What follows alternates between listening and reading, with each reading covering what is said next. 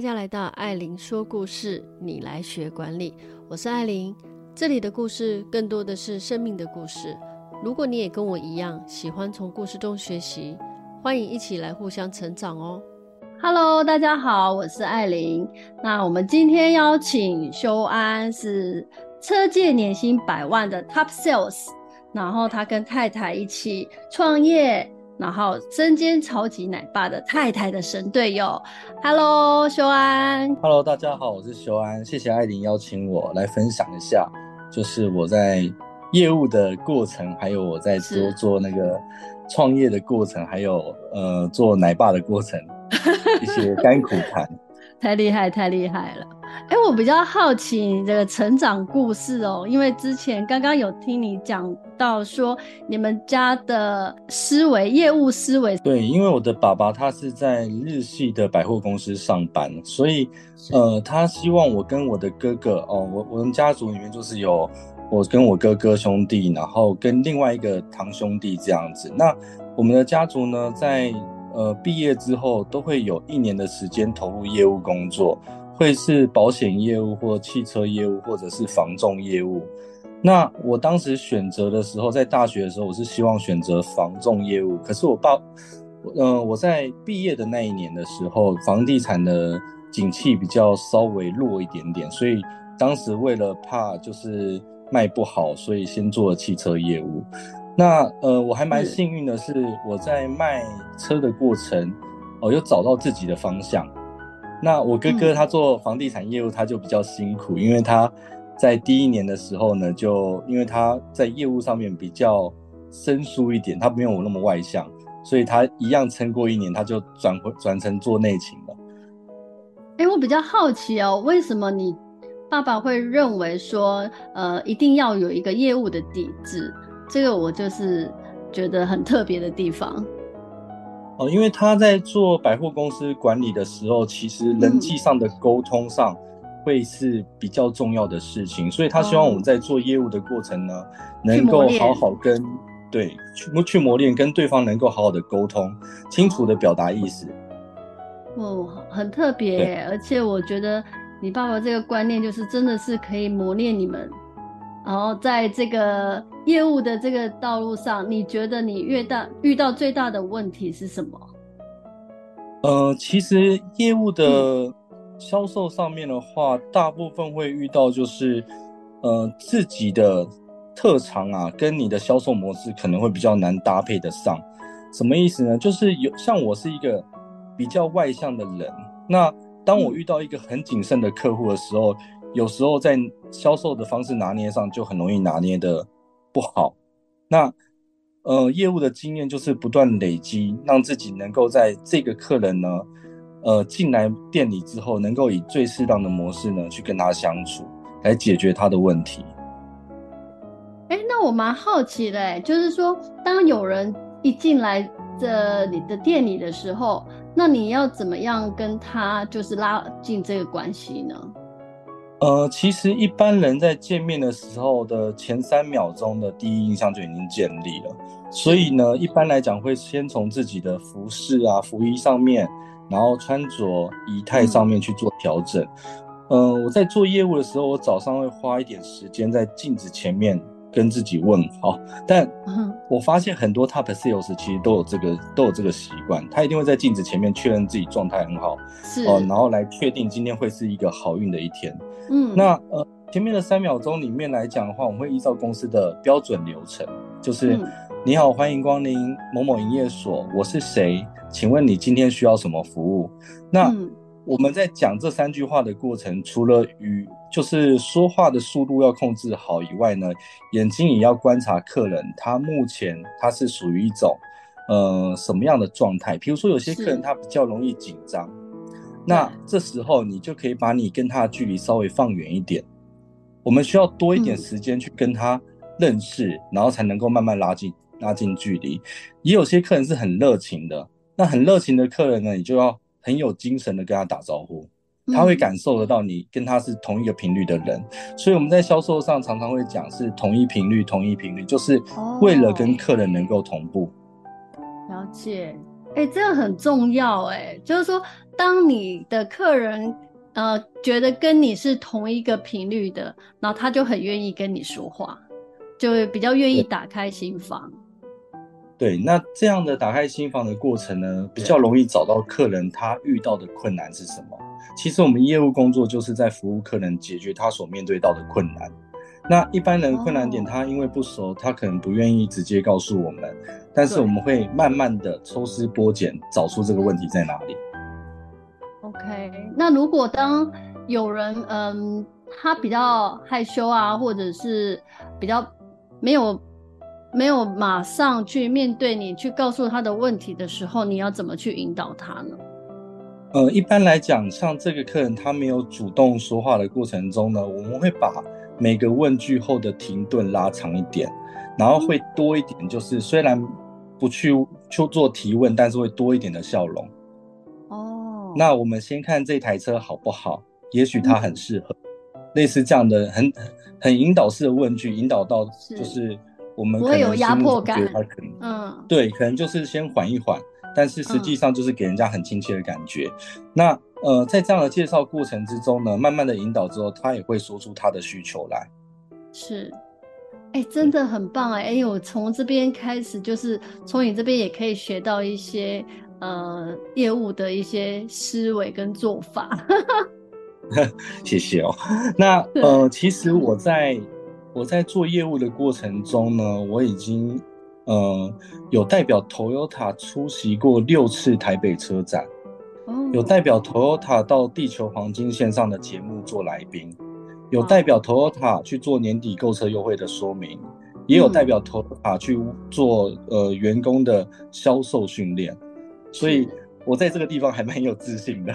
是是是，那太好了。那今天就是要多挖一点宝啊，从你那边多挖一点，干货都拿出来。真的真的要需要需要。好，OK，好。那再想问一下，就是说你在这业务当中，你觉得你遇到的最大的难题？呃，其实我觉得真正业务最大的难题在于时间。嗯、呃，比如说。嗯，当你有心里有很多事情想做，如果你没有时间，就代表一切事情都无法完成。嗯、那也像是说，我在做业务的过程中，如果我没办法控下我其中一只手，那我遇到我想要打打击的目标，我就没办法出拳。有点像是这个意思。嗯、所以我觉得，业务所有业务或者是我在做业务的过程中，所有事情最难拿捏的就是时间。有时候客户跟我聊了很久。这没有关系，但是他可能会影响我去做接下来下一个商谈。假如我在 Toyota 卖车的时候，实际上发生的例子，呃，我在 Toyota 的礼拜六跟礼拜日是最忙的时候。嗯，对。以我以前在做销售经理的平均的话，一天在交同时要交三台车的过程中呢，还要谈好四到五张订单。哇。对，而且不见得谈了就会成，所以呢。你就知道那个谈的数量啊，跟时间所花的时间，呃，是往往都是不够的。嗯，那在这个困难上面，其实我用了很多的辅助方式，是去解决我时间上的问题。嗯，呃，首先呢，我把交车，呃，因为有买过新车的人都知道，交车的时候业务是不是需要去说明新车的操作怎么操作？对对。但我呢，已经把这些新车的操作呢，全部都录成影片了。Oh. 所以我的客户在来交车前，他已经看过影片，他已经大概熟悉车子的操作了。嗯哼。第二件事情是，客户来交车的时候呢，他会需要对配备内容，对吧？对。但是我的客户在来交车前一天的时候，我已经把所有的配备都已经拍照给他。哦，oh, 拍照，OK。对，所以他来几乎不用配对配备了。嗯。呃，第三件事情是，呃，我的交车的流程呢，它其实在流程优化上面会把一些不必要的东西收起来，嗯，然后呢，留下一些就是客户真正需要注意的地方，是，比如像说像是大部分的客人呢，你把交车介绍全部讲完之后，他开车开出去，他都会问你加什么油，嗯，对，所以代表说。这是客户比较常会问到的点，那这些东西就要加深他的印象，反而其他不重要的事情可以让他慢慢发掘。对，那我我比较特别是，一般的业务交车是三个小时，可是我交车只要四十分钟。哇，差这么多，对，差很多。对，对，哦，原来是这样子，所以真的是这个叫做那个魔鬼藏在细节里。对，就是把客人常问的问题呢，先录制好。那我当时录制了影片上 YouTube 之后，没有推广，也达到十万的点击率，所以算是、哦、对。因为我们本身卖的车就多，再加上社团里面有些人他业务当时并没有讲得很清楚，所以他也看我的影片去复习。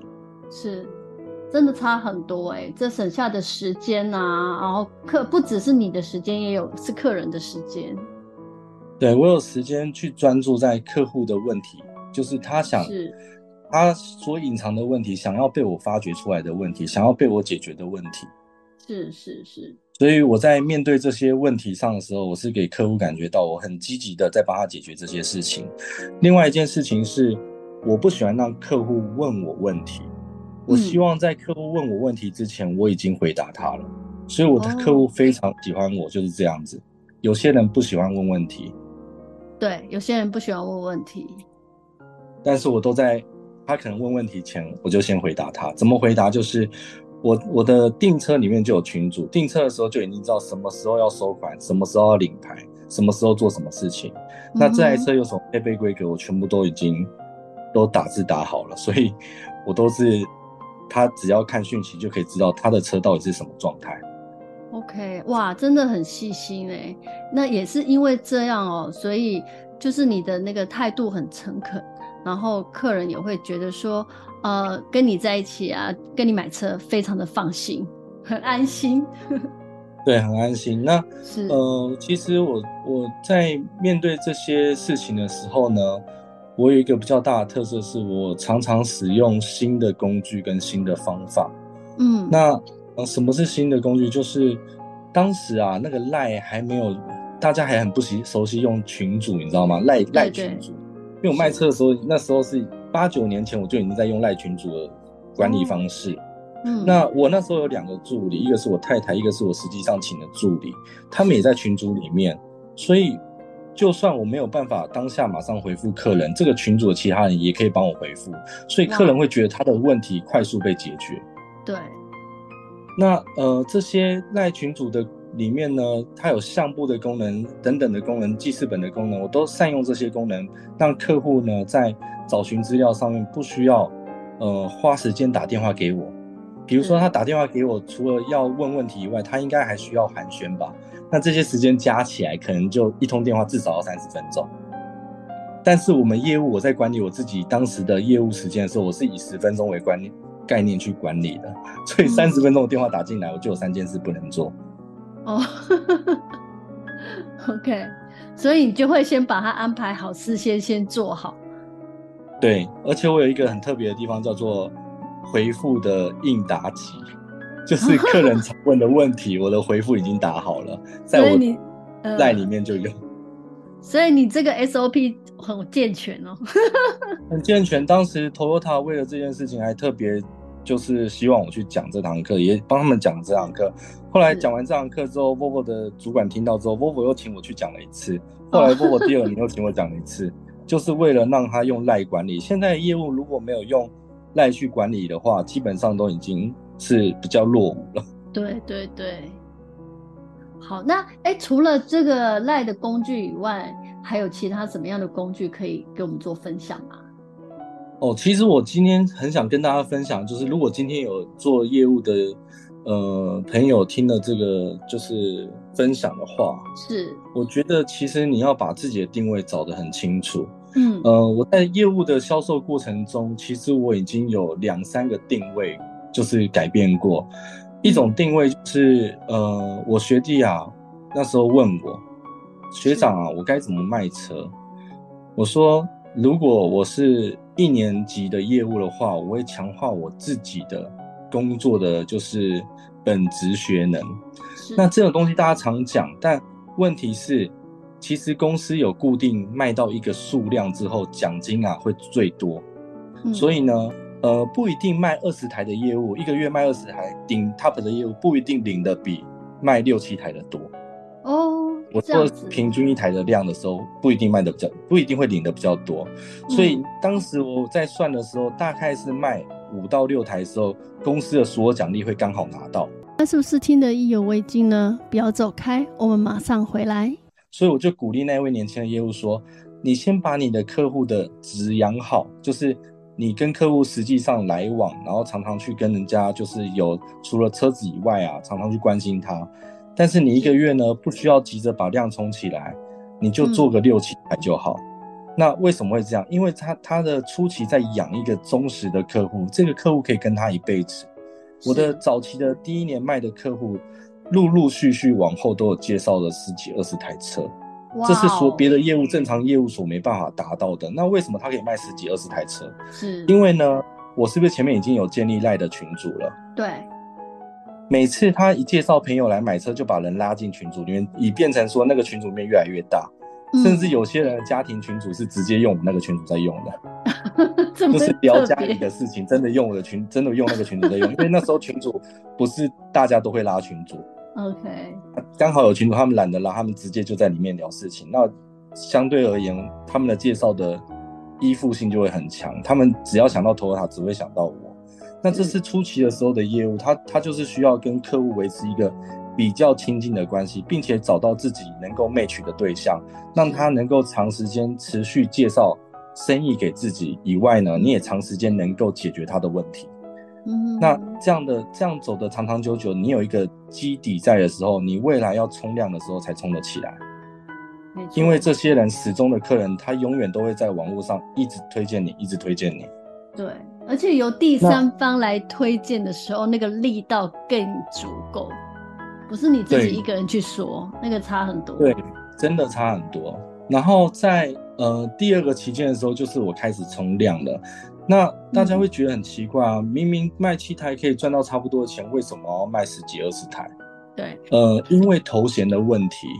当你是一个销售顾问，嗯、跟你是销售经理，他其实在公司里面跟公司外面能做做到的事情是不一样的等级。哦。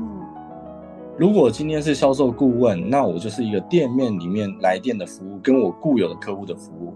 但是我今天是销售经理，我能够代表 Toyota 去做很多事情，而且呢，Toyota 会给我更好的资源去做事情。嗯，呃，怎么说呢？在我在任职到第呃做经理的第二年，我做经理的第二年，我在 Toyota 第三年之后做经理，所以我第四年的时候，我跟长荣、华航还有台湾银行合作，经过土地银行。签了员工购的专案，哇、嗯！但这如果我我只是一个顾问，我是没有办法代表 Toyota 去签这个约的。哦，这样子。Okay. 对，所以我今天要冲数量的目的在于说，我要能够声名远播。我已经有一套流程了，现在我只差就是，呃，我蹲的够低，那我现在要跳起来的时候，我就需要借由这个头衔来去做更多的事情。没错，而且可以拿到更多的资源。对，当时我在。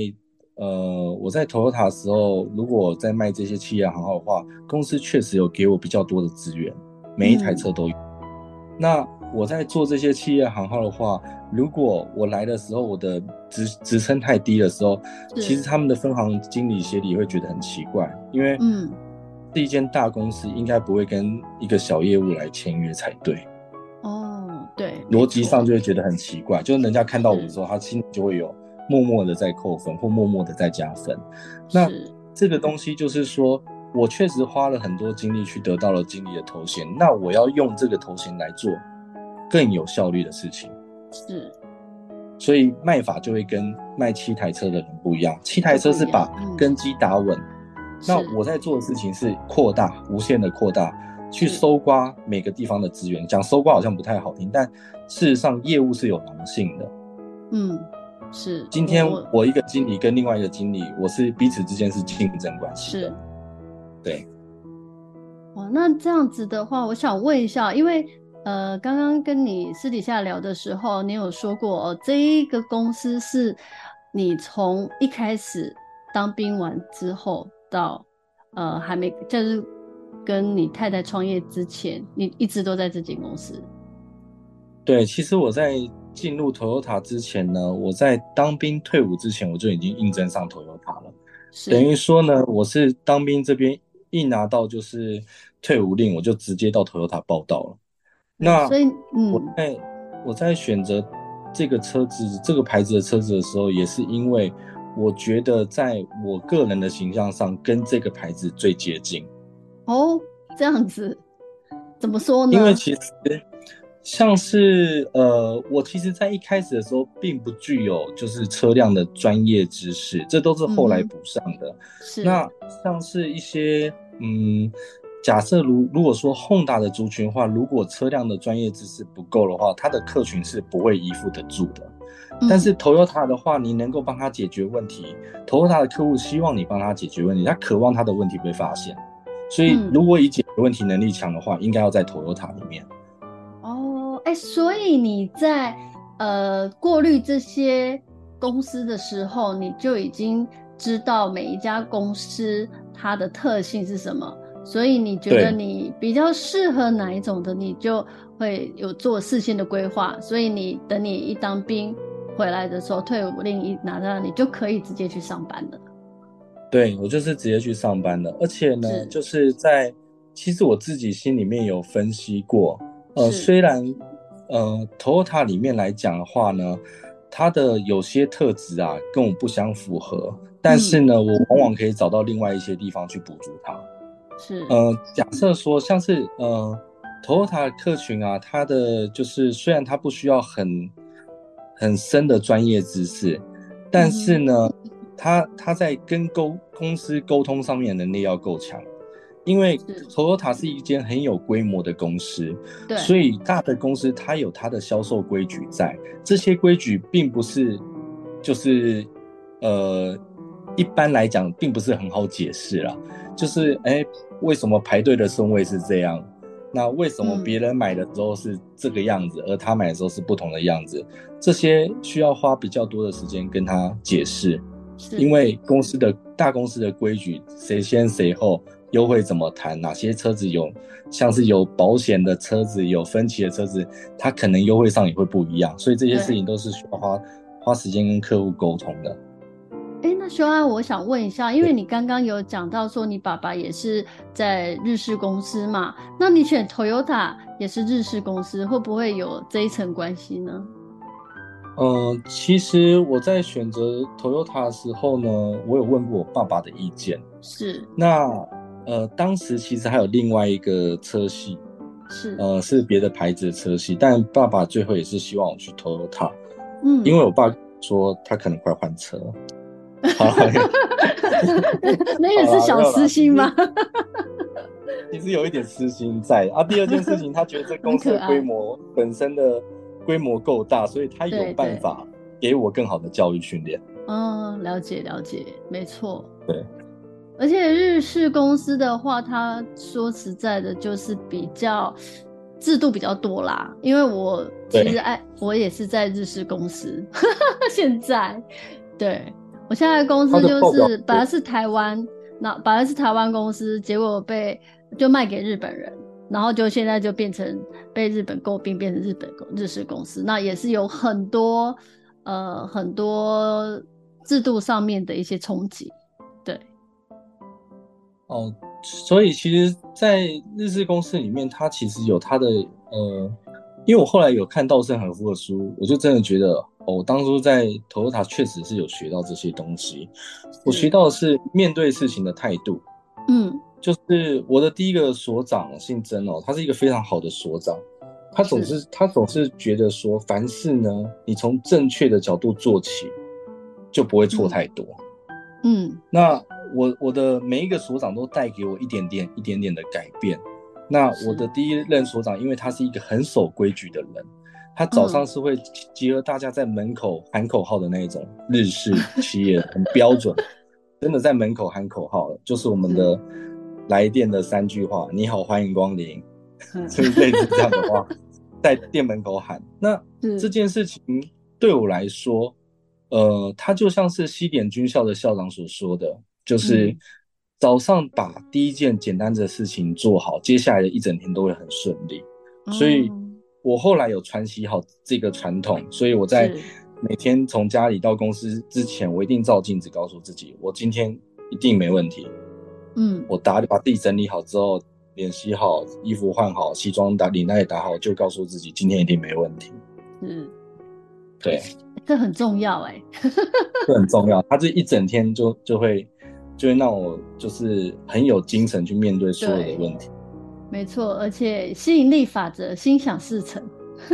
对，那呃，其实我可以用故事的状态告诉你说，其实我在。嗯呃，因为我当时在 Toyota 那些授课的时候，我是以我遇到的每一个不同的所长所带给我的不一样的销售模式去讲的。嗯、那我这边可以再分享一到两个。好啊，好啊，太好了，第二位感谢。嗯，对，我的第二位所长，他是呃，好，不要讲他是谁好，因为这个很容易就认得出来。但是呢，他有一个很大的特色，他他把。价值啊，放到价格之前。嗯，呃，他在跟客人商谈的时候呢，会以解决问题。他发现我刚才一直在讲解决问题，解决问题，我就是从这位丁所长身上学到的。嗯哼，因为呢，他的问题从来都不是他可以卖多少钱，嗯，从来都是客户遇到的问题是什么。哦，所以呢。他很少在跟客人说直接只谈价格的事情，虽然价格是一定要谈的，但是价格算是一个很基础的信任点，但是它其实是有个 range 的，这台车可能可以折五到八万不等，要看什么样的，就是什么样的保险内容，什么样的车款嘛。那但是呢，它其实主要的力道都不会放在说谈这个五到八万之间，因为即便你报了五到八万，你报到八万好。也不见得就解决客人心中的问题了。嗯，呃，大部分客户买车的第一个问题啊，他是缺乏信任感。嗯，大部分客户啦，他在买车的时候，来到一间很大间的营业所，跑到了别人家，哎，这间家哇这么大这么漂亮，十几个业务，跟你说你好，欢迎光临。嗯，他心里是害怕的，他害怕他来这里可能会买贵。对，可能 会有很多的问题，会不会被骗？对，不要说买贵啦，车子上面给的东西不是原厂的，或者是这个业务忽悠他，讲一套做一套。对啊，我们在这之前，我们应该先做的事情是认识彼此。嗯、认识彼此之后，看彼此的做事方式，才知道这个人可不可以被信任。嗯哼。所以我们在做的前半段事情，这个丁所长教我的事情，都是呃接待礼仪的事情。从客户接待进来，然后到实际上成交之间，如何建立起客户的信任感？好，这个是丁所长教的事。接下来下一位所长，下一位所长呢姓叶，嗯，哦，那这位所长教我的事情就是专业知识的问题了。他也直接影响到我后面到台北车厂担任就是 Toyota 代表的说明的呃业务的机会啊。老实讲，嗯、呃，他在。所有的汽车的介绍上面呢，他都要在单一项目上找出三个优点来讲。呃，这台车子采用的是高刚性车体，为什么要用高刚性车体？那以结构强化之后，它带来了什么样的好处？除了安全性以外，它是不是能够更省油？那我在介绍车子之后就开始带入说，呃，一般别人就会说，哇，林叔啊，你讲车讲到好像车子会飞一样，但实际上就是我把每个优点扩大。然后缺点也讲，但是缺点就不要去凸显它。是，对，所以呃，这位叶所长他就教了我如何介绍车子，让客户有兴趣。比如说，你现在在介绍引擎室的时候，那是不是有些客户他没有讲话？那这时候就停顿好，就带到下一个位置去。大部分的呃，不要说女性车主啊，有些车主他根本不在意你引擎用几气缸或什么事情，他不想了解。嗯，他只想知道车内空间大不大，所以你在介绍车子的时候，同时也要观察客户。对，安不安不安全就是人不同在意的事情。没错。所以你在讲这个车子的时候，你可以观察他，你讲的东西他认不认同？如果他没有反应，就代表这不是他重视的点。那我是不是就可以带到下一个空间的部分？哇，这台车空间很大，哎，真的空间很大哎。这台车车尾到车第二排到第三排的。是六十三公分，直接跟他讲，六十三公分可以放什么？一般车子可能五十几公分，这时候你就会有心里有一个打一个分数哦，这台车够大，够我使用。那他解决了他自己在对于这台车上面本身的问题之后，我其实其他部分也不需要特别去做介绍。所以介绍车子不是整台讲完，没有人想要听整台讲完的车子，大家都想要听的是能不能解决我的问题。嗯、他今天来换车是因为车子太小，嗯，对，他想换一台大一点的车子，他不在意引擎长什么样子，是，所以介绍车子上面来讲，这位叶所长就带给我一个很大的启发，就是。我们永远要以客户的角度去看这个车子，不要只看自己想介绍的东西。我觉得修安你真的好幸运哦，因为你可以从每个所长的身上学到不同的呃特质，然后呢，而且我觉得你非常的细心哎，你可以从这个所长，然后他带给你什么，而且你他你就从他那边去学得更精，所以呢，不管是呃，对客户的呃，对你的信任感啦，你的专业度啊，你整个都大大提升了。那是不是听得意犹未尽呢？不要走开，我们马上回来。然后其实后面还有一个所长，他是讲到商谈的节奏，哦，他的节奏会有影响。就像我们现在用同样的步调去访谈，那它其实到一个断点跟一个断点之后，都会有一个就是分散的现象。有点类似你上课要站起来走一走的概念，这就是一个策略。一般的业务他会不断的讲，不断的讲，不断的讲同样的东西。对，但我不会。我这边就跟你说，那老板你先讨论一下，我帮你倒杯水，我就走开了。嗯，那大部分客户在做决定的时候，并不是业务在场。当你决定要买这台车的时候，并不是业务在旁边讲话的时候。当你决定要买这台车的时候，反而是业务在帮你倒水的时候。反而你想了一想，这台真的适合我，要有自自我催眠之后，他才会真的买入这台车。所以我在跟客户商谈的时候，每到一个断点，我就停顿去倒水，或做其他事情。我就我不是把它放在那里，我会在远处观察他跟家人聊的状况。那我再介看时间介入进来，才去做 close 的动作。这个东西节奏感它是很难抓的，但是对从人的一些小细节上面可以看得出来。有一本书是 FBI 的那个动作的那个解析嘛，它其实有些东西讲的蛮正确的。我们也会用这个东西判断客人他目前的心理的状态是他的评估是肯定还是否定的。就是用心理学的角度，对，对他其实水杯放的位置也可以看得出他是肯定这件事情还是否定这件事情。水杯放的位置如果在手手手背以外的，他代表他对这件事情完全不认同。水杯的位置放在水杯以内的，甚至他把水拿在前面的，听你的讲，他代表他对这件事情是有是有认同的。哦，很多很多问题，还有他朝向你啊，然后他讲话的时候。的眼睛看哪边，其实都有影响，都可以判断出这个人他目前的所言呐、啊、是真的还是假的，或者是他目前是不是有触及他真正的问题。是是，对，我们学到这么多业务的，我比较好奇，就是说，呃，之后你跟你太太这边一起创业的这个转变，哦，对你也心理上面是什么样的一个感受？然后对你有什么转变？这样子。呃，其实这件事情很多业务打来问我，嗯、很多长官打来问我电打电话给我，真的很多长官打电话给我，因为我离职的第一个月我就、啊、我就接到了 B N W 雷瑟斯，然后很多进口车打电话问我要不要去上班，但这不是自豪，这这一件事情是代表说我在这个行业给人家的价值就是这样，是如果我在这个行业有一个价位，那就是长这样子。那呃，我其实，在转换呃，要做创业这件事情的时候呢，嗯、呃，应该怎么说呢？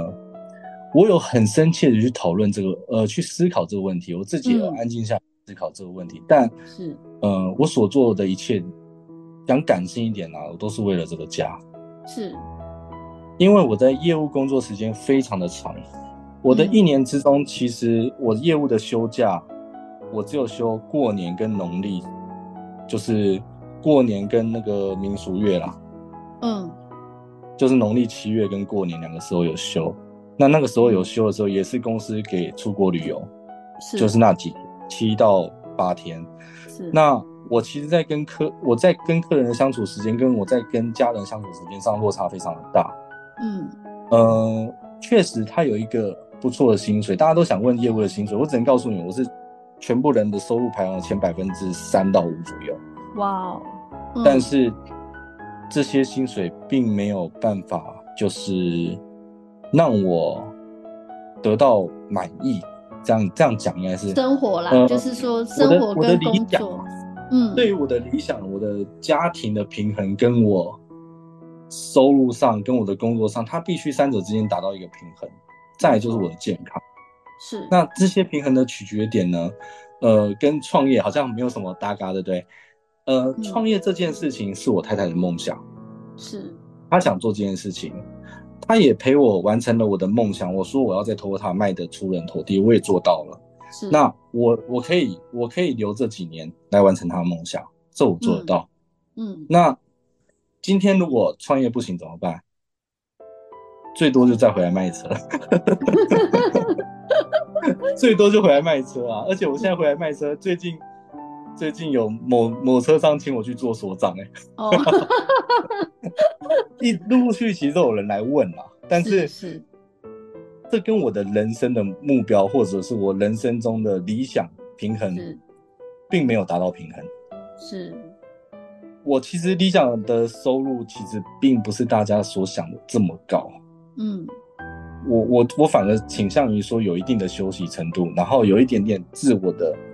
自我的理解，就是说我不是那种一直往前冲，一直往前冲，一直往前冲。虽然我我我以前做的就是这件事情，但它并不是我的本性。我的本性是冲的过程中停顿一下，看一下风景。嗯，爬山就是要爬一段之后停下来看这一段的山，不是爬到终点之后拍个照下山。对，没错，我也认同。对，这就是这就是我我选择创业的一个过程。我选择创业的本本来的原因就是。取得我人生理想的平衡，跟我对于我太太的爱，就这样子。是，就是工作跟家庭啦，要有一个平衡。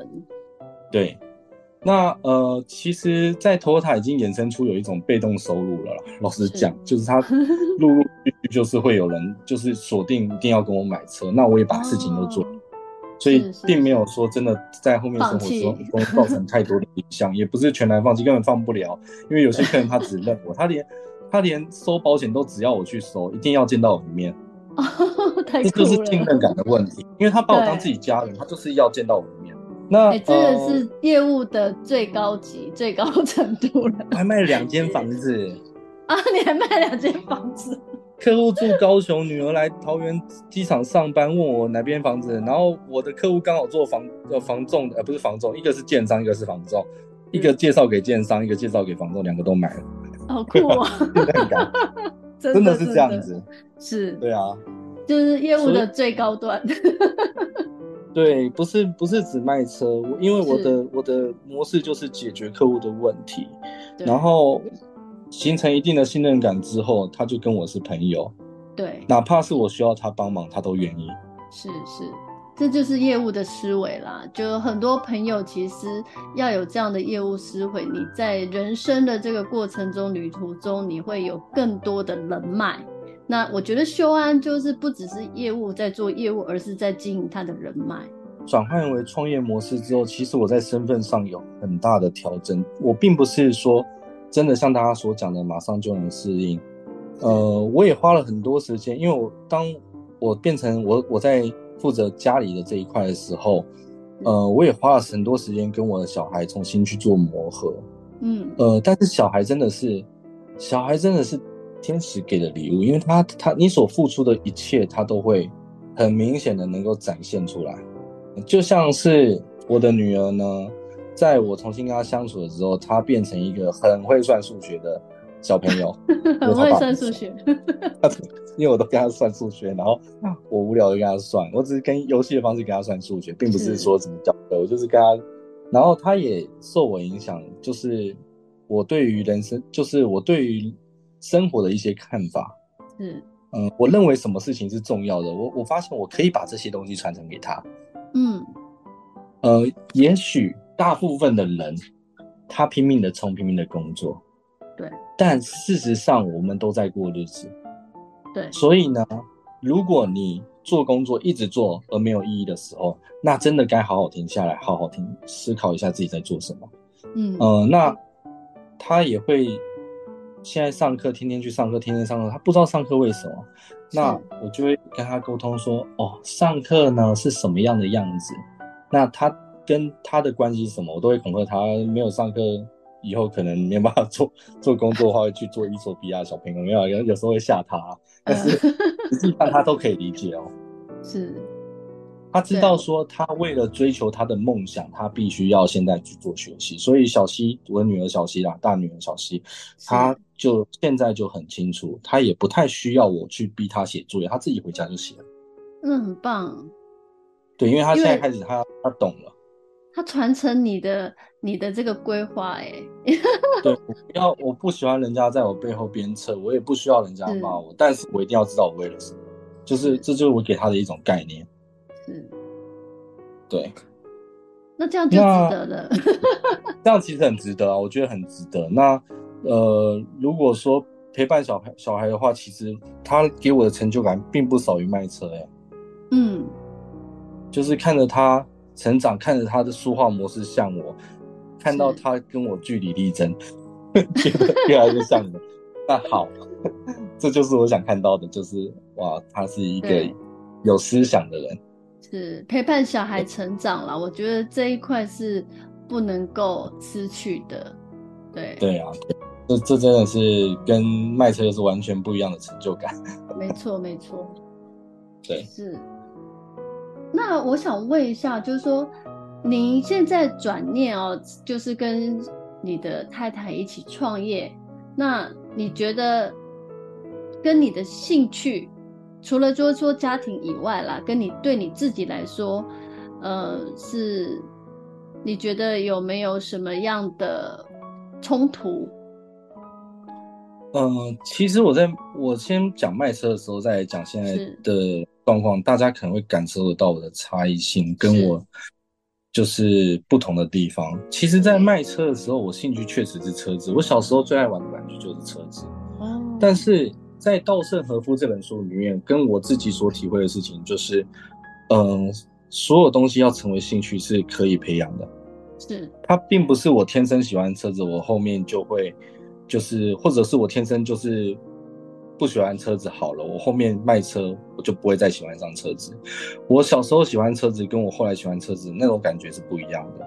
那后面的培养是我在。磨练、修炼这个卖车这件事情上，我所获得的，就是自尊心吧，或者是所获得的肯定，造就了我喜欢汽车。是，那，呃，这就跟后面创业的事情一样。